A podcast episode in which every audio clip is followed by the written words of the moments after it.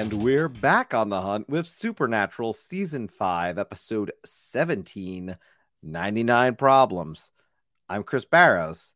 And my name's Dan Cummins. And you know what, Chris? Any other person with a Supernatural rewatch podcast, they might make a Jay Z joke here, but I'm not going to do that. Not today, buddy. I'm turning over a new leaf. I'm sticking to the script. Uh, can I just start with this, though, Chris? I will say this. Um, I jumped on Reddit today, as we do, and we ask the people prompts every now and then. If you don't follow us on Reddit or Twitter, or if you don't subscribe to the show, please do that. We're trying to engage the entire supernatural community. I digress, though, Chris. What I asked today was, what are your favorite underrated episodes? Okay, because when I watch this one, Chris, and let's let's just go with this, okay?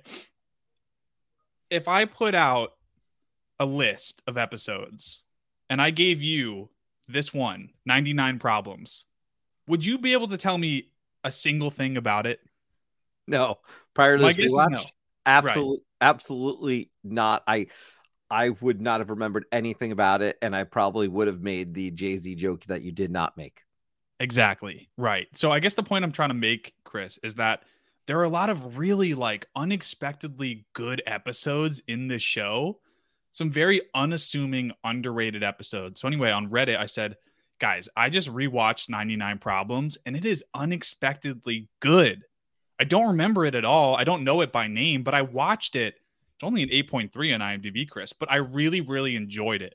And so the, the responses are flooding in on Reddit right now. By the time this comes out, you'll be able to search that thread and see what else everybody else said. But but Chris, I got to tell you, man, this one came out of nowhere for me. I, I turned it on not expecting much, but I think this is one of those episodes where the the sum of all of its parts are greater right? And so like all the things that are going on really like come together at the end to make a really really good episode. It's a charles beeson episode. I shouldn't be that surprised chris but i want to put that at the top here. This is an episode that i was prepared to say it's a filler. Let's cut it. It's not going to be a long episode for us but here i am telling you to rewatch it. Um, did you enjoy it? What did you think about it? Obviously you don't remember it but like what are your general thoughts on it well, I remember it now. Let me just say this. I watched it. I do remember it. We're talking about it. I actually really enjoyed this because I enjoyed the uniqueness of the character. And that's what really does it for me when we get into monsters or characters who I didn't expect yeah. or offer some some greater value in that sense. And and for me, this one, it was a really solid episode. I, I'd give it a few more points than than it gets. You know, I, I think it's in a in that mid 8.5, 8.6 range for me if I was to score it myself. But it's really interesting. We are dealing with, uh, you know, a woman, small town who claims to be a prophet in this one. And ultimately, the monster in this one is the whore of Babylon.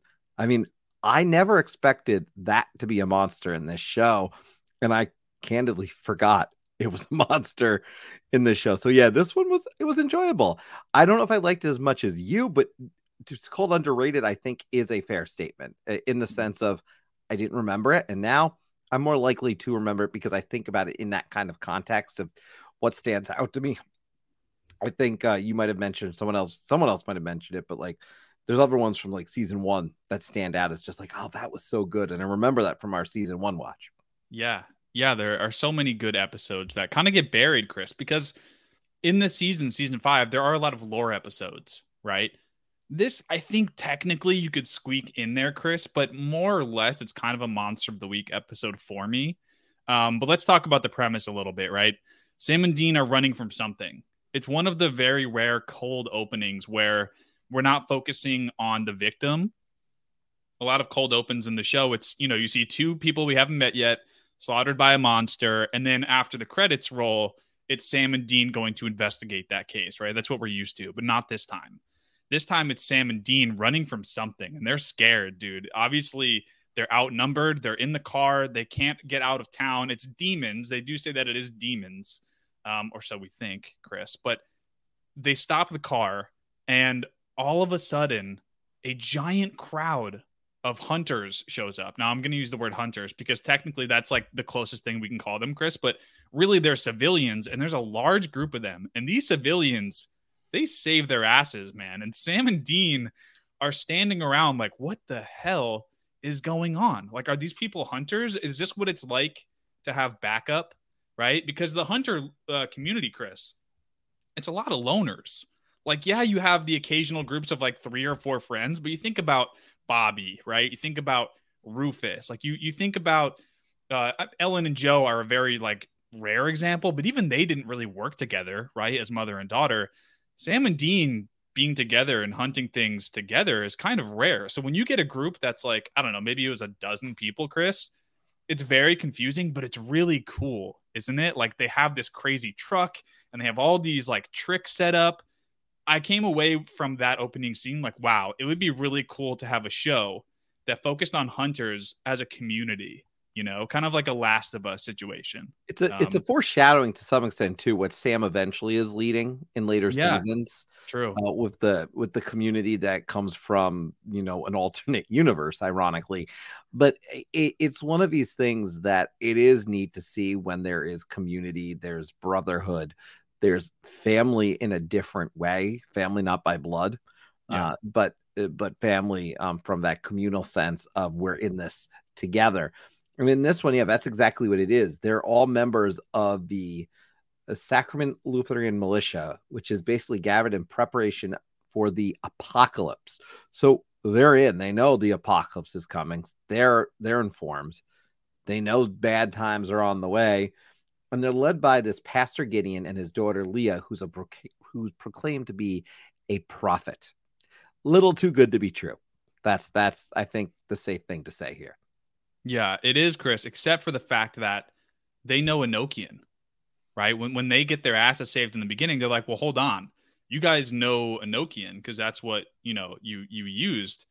How do they know that? Right? It's one thing to pretend to be a hunter, but Leah is, is is telling these people things that only the angels know. So it's really hard for Sam and Dean to kind of push them to the side and say, you guys aren't legit when they're doing things that, you know, most people would never know right? I thought that was really interesting. Um, but yeah, let's talk about the prophet, Chris. For a while here, we're led to believe that she is a prophet, right? It's not till later that we get a reputable source to say she's not a prophet. But let's roll with that. In the very beginning, we think we're getting a prophet, and we learn that she has a vision of demons in town. And this is my favorite part of the episode, Chris, because basically she says, You guys need to go out there and get them. And Sam and Dean are like, Yeah, we'll come, we'll check it out with you guys. Right. They were pretty impressed with how they got saved in the beginning. They want to see what's really up. So they go to a house crawling with demons, Chris. And the coolest scene unfolds, man. The action, the shoot on demand, like the back to back destroying demon situation that was going on. I thought it was so cool. And I think it's Sam Chris that makes the point to say, oh, so that's what it's like to have backup. Like they they get out of that unscathed. It was the easiest hunt of their lives, despite how many demons were in there. And Sam's like, that was so easy. Like, why can't this be our lives? And I, I thought it was really great to see that because we see them struggle a lot. But if you put like, I don't know, like six or six to eight hunters in a house full of demons, kind of easy work, right? And and it stands out to me because in later seasons, and again, this is a recap podcast, so this is no secret. In later seasons, you have Men of Letters and other stuff. I found this 10 times more interesting than Men of Letters with gadgets and other stuff. Like yeah. this, this was more fun. And and it that was a really interesting takeaway because I don't hate the Men of Letters storyline that eventually happens, but I hate the level of tech to the point that it was too easy. Like it wasn't so easy that it was like we're not going to ever lose anybody you know, and, and, so there was still a fear. Whereas when you get to those later seasons, you kind of go, oh, okay, not that. It, it, there's a difference here. Um, and and I will say, I will say this, uh, this monster that we are dealing with this in this one, as I've already noted, is the Whore of Babylon. So as we talk about this, let, let's first note something that the Whore of Babylon uh, is mentioned in the book of Revolution, Re- Revelation. It could not leave hell until Lucifer had broken out of his cage. So that's step one. Its purpose is to harvest and prepare human souls for hell. That's pretty frightening in itself, right? So the Whore of Babylon as a as a concept, it, it has this this basis that I think is really interesting, and maybe, and I think, and I and I and I grew up Catholic, um, not necessarily claiming to be a practicing Catholic or, or nor a good Catholic, but grew up Catholic. And I remember reading uh, the Book of Revelations as a kid because they they they didn't have us go through the Bible at some massive scale, but there was a Bible, right? Revelations was like cool to read out of a Bible. Yeah. I, I didn't find anything in the Bible all that interesting, quite frankly, till I got to Revelation. Like, Whoa, this is like some dark shit. Yeah. Um, and I remember reading it in a vastly a very different way than I think they wanted me reading it.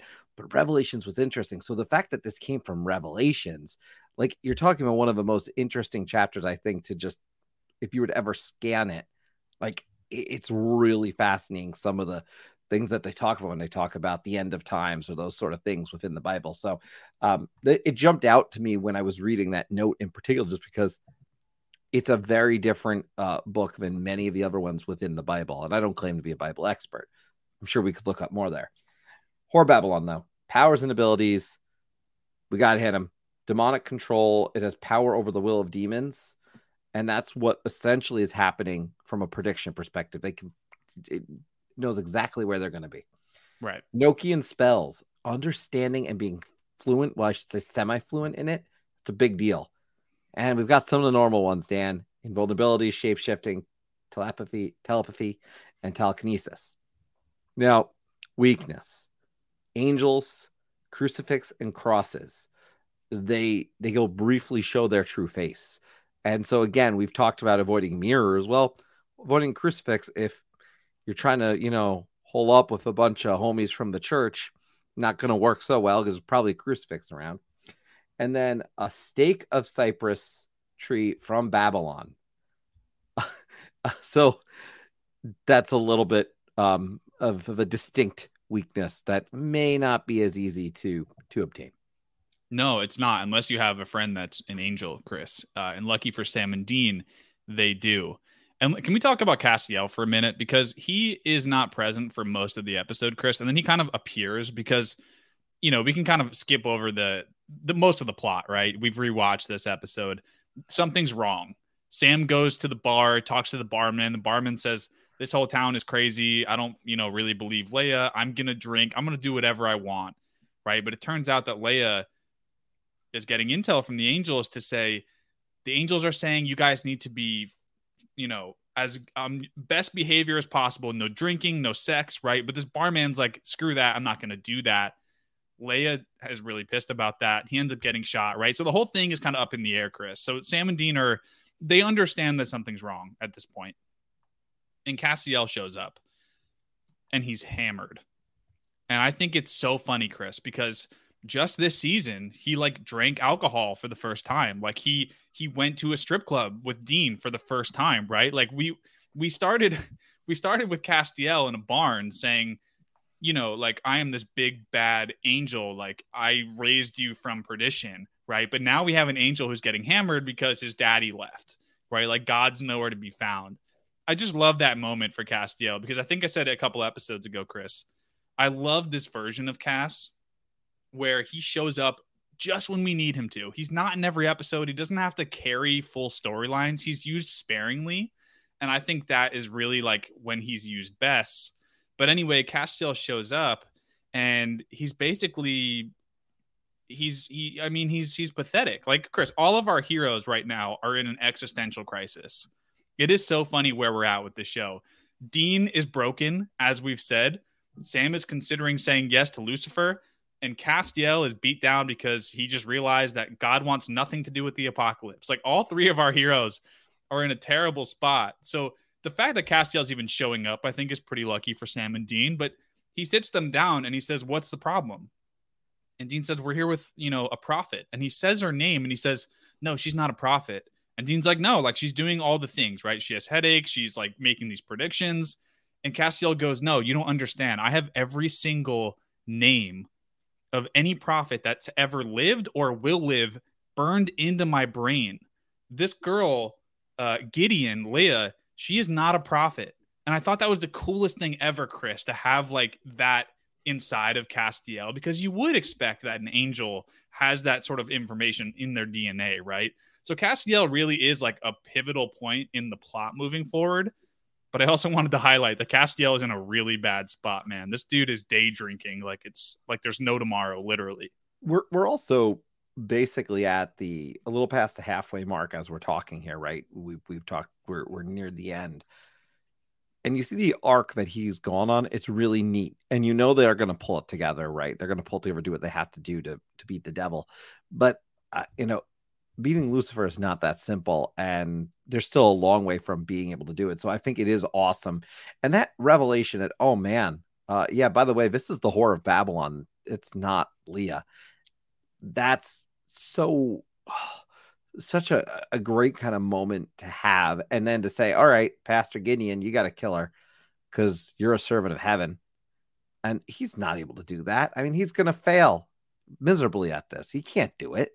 Uh, right. Uh, ultimately, it's Dean who has to do this.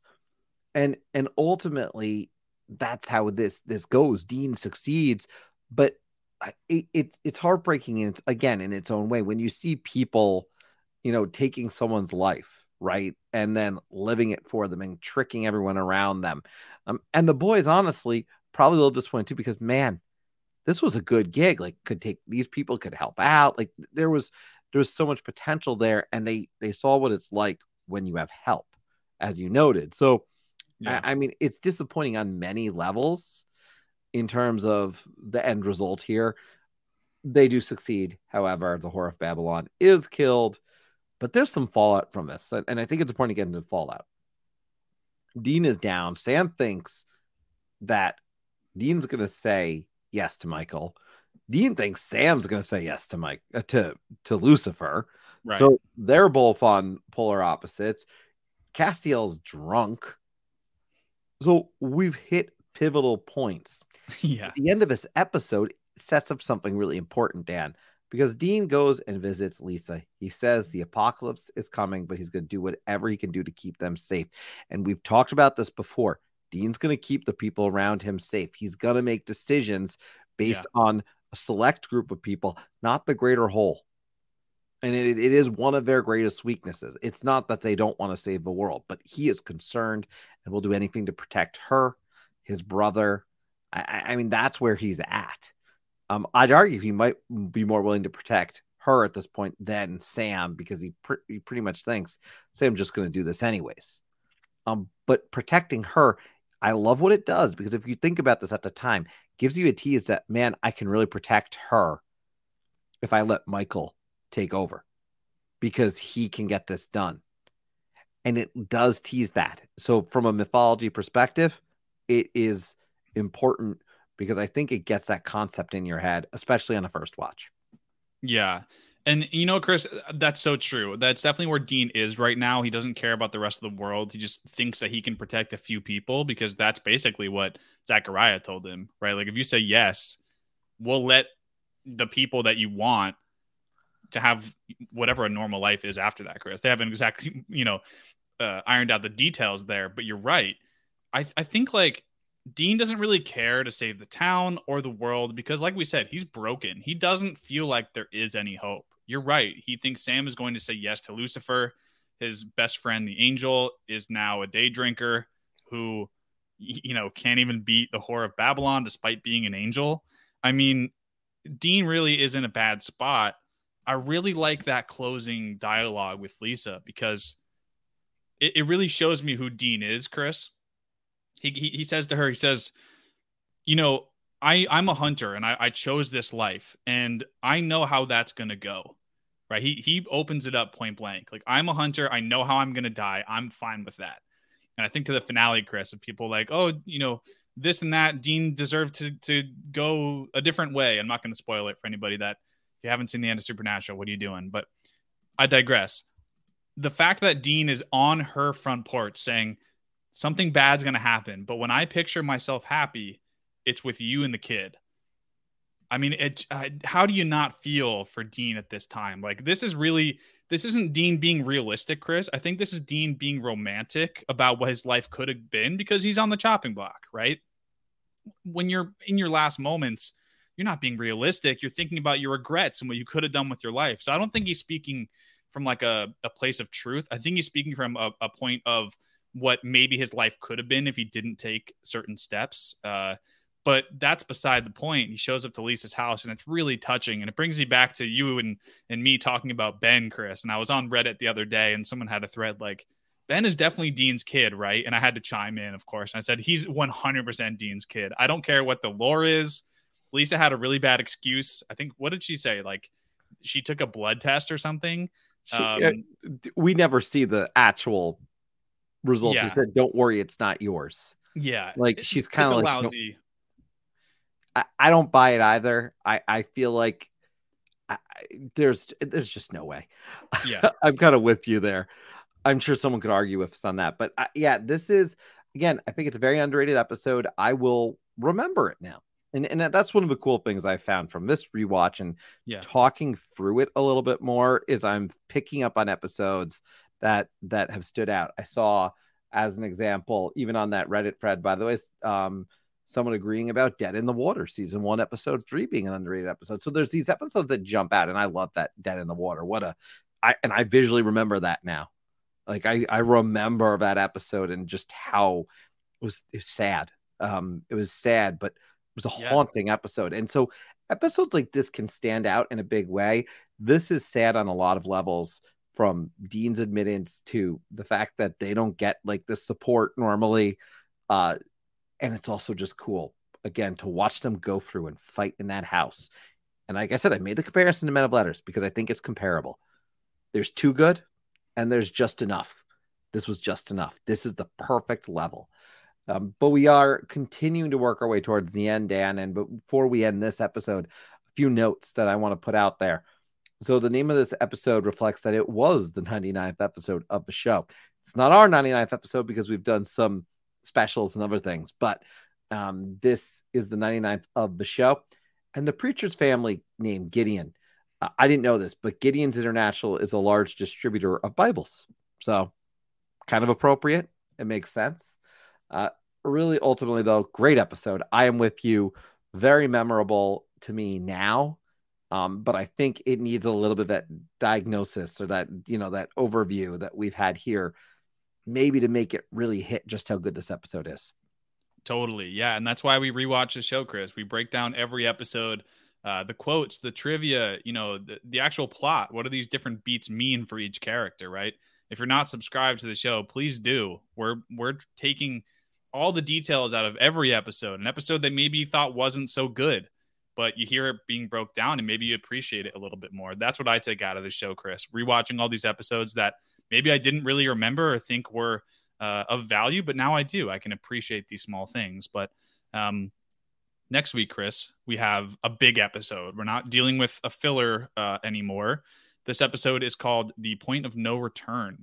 And we get back to Zachariah, and Zachariah is not happy. Uh, we haven't seen him since heaven, I believe. So it'll be interesting to see what he has in store for us. Uh, but yeah, looking forward to that uh, next week. Again, if you uh, are interested in this stuff, follow us on Twitter, follow us on Reddit. I'm over there uh, hopefully driving some interesting conversations. Come join us. Yeah. And on that note, everyone, I think it's fair to say that that is it for this week, but we will be back because after all, we've got work to do.